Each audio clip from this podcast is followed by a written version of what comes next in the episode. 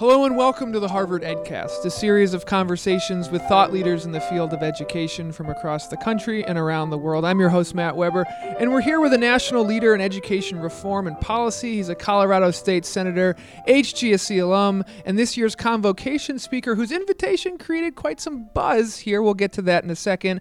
Welcome to the EdCast. Welcome back to the Ed School, Mike Johnston. Thanks so much. Thanks for having me. So, Mike, this podcast is going to air after your big convocation speech. So, I want you to sort of foreshadow it a little bit and get, take us take us back to how you begin to craft a convocation speech, how you begin to put this together, um, the recipe for inspiration and reflection and memoir in this, and uh, where where you even start.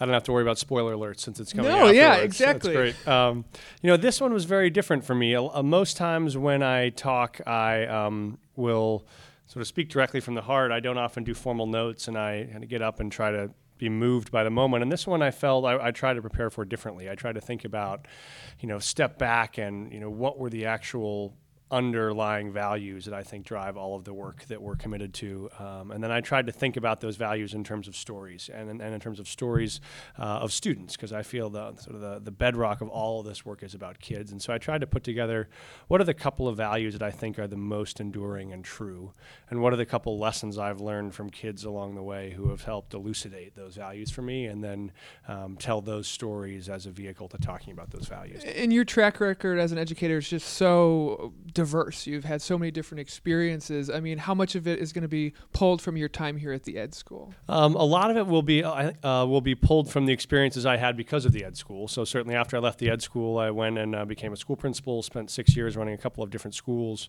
uh, and some of the experiences that brought me to the Ed School, the experience as a teacher that, that brought me to want to come to the Ed School. And so, uh, and then I think all of my work has been framed by the things I learned, the people I met, um, the ideas I engaged with at the Ed School. And so, whether it's been school leadership or policy or work as a practitioner, I think every part of my career has certainly been shaped by the things I learned and the people I met here at the Ed School. Uh, so your invitation, this is no surprise to Yes. those listening, was the subject of some controversy. Um, was it something that you expected? I know you're in politics, so debate and discourse is nothing new to you. But what, were you surprised that this uh, was under protest to, to some degree? I was a bit surprised, and um, I think that oftentimes people, you know, it is it's much easier to I think misunderstand people from 2,000 miles away than it is sitting at the same room over a seminar table to talk about ideas. I, I've tried to throughout my work, you know, even when we disagree, not be disagreeable and always be the first one to extend a hand and to sit down and to talk through problems. And I find in in debates, policy debates or school debates, I try to spend the most time with the folks who uh, disagree the most with what I'm proposing because I find you learn the most from them. And so um, I've always tried to characterize my work as an effort to do that kind of bridge building. And so uh, I certainly thought there would be a conversation about it. I was surprised, of course, by the push to um, to rescind the invitation, but I, I think um, I'm delighted to come. Was delighted to be here, and have had a great couple days. And I think the result of this might have been a nice ex- uh, lesson in communication of education discourse and how it best can uh, sort of work. Tell us about what happened yesterday on campus. Yeah. So wh- when I saw the letter about folks who were concerned about me coming, I reached out to the dean and said, "Hey, you know, uh, well, they're interested in talking about policy and, and and about the areas in which they disagree, and they want to back and forth with me." And I said, "I'd love to do that. Could you set up some time where I could just sit down and listen and have an open conversation with folks who have questions, concerns?" And so the dean was good enough to set up that time yesterday. I think we were scheduled to spend 45 minutes together. I think we spent about two hours together, and just was a really great, engaging conversation from thoughtful people who all want the same things. Um, and I felt like I certainly learned a lot, and felt like we built some real common ground on things that we agree on. We flagged some things that we're all worried about that we have to pay attention to going forward. And so I think it was reaffirming for them to see that I think I'm not um, so ideological or so resistant to feedback. And um, for me, it certainly was a good chance to meet them directly and get to hear their thoughts and concerns. And so I really, I really enjoyed it. Uh, best way to discuss education these days with the sort of ubiquity of Twitter and online discussions. Uh, yesterday, you met in person with folks. Obviously, that's not always possible. Um, what is your best way to have these conversations?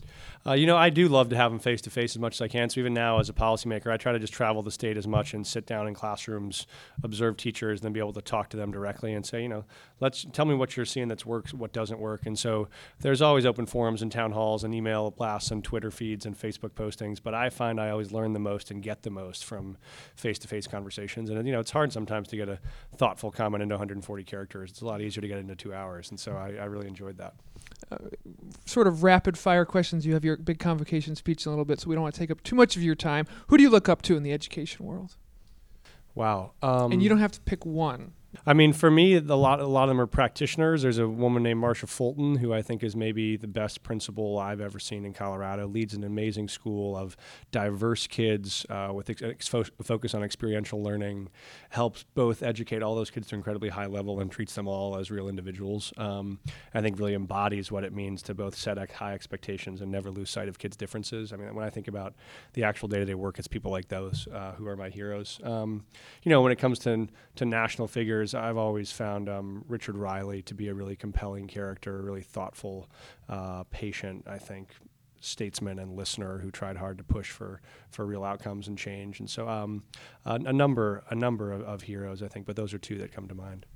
Your national sort of vision for education, say five years from now, you're, you're a parent, you're someone who works in policy. Uh, what what is it that you hope happens with education amidst all of the conversations? I think what I hope happens is there will be not just one city, but many cities in this country where when you move to that city and are looking to buy a house and someone asks, you know, where should I buy a house? I could say anywhere, any neighborhood in the city of Denver, because walk out your door and there'll be a number of great schools who all have different focus and different curriculum and different structure, but all of them are getting kids coming into kindergarten with very different needs and graduating high school with the ability to do whatever they want to do. Um, I would I would love to see that world. You have a 20 minute commencement convocation talk. The thesis, the the one takeaway you want all the students leaving that tent after. What, what, what do you want them to hold closest to their heart? I think the three values I want people to carry as they go are this work has to be characterized by uh, a right to know, uh, the power to decide, and the will to love. Like that is, I think that embodies both what we do as educators, what we do as parents, what we want for our kids. Uh, and I'm going to try to tell some stories that I think paint the picture of why those values are so important. And I think they are common enough that they're things we can all hopefully rally around. Last question, Mike. Probably the hardest one. What restaurant do you miss most in Harvard Square? Oh, that's a great one. Um, there used to be I'm not sure if it's still there, but there used to be a, a little Italian restaurant called Il Panino, which was uh, used to go there for gnocchi for gnocchi and pizza. It was my wife's favorite spot. My wife went to the ed school with me, and so we spent a lot of uh, nights of dates uh, at Il Panino. It's one of our favorites. Interesting. I, I don't think that exists anymore. I'm, I'm worried that it There's doesn't. Toscano, which is I won't tell my wife. interestingly enough, I met my wife here at the ed school as well. Did you? Excellent. Yeah, yeah. The so most underutilized dating program in America, Harvard Ed School. We might use that in our in our view book. Thank you, Mike Johnston, and thank you for coming to the Ed School to deliver this speech. Thanks so today. much for having me. Delighted to be here. This has been the Harvard EdCast, a production of the Harvard Graduate School of Education. I'm your host, Matt Weber. Thank you kindly for listening. The Harvard Graduate School of Education, working at the nexus of practice, policy, and research.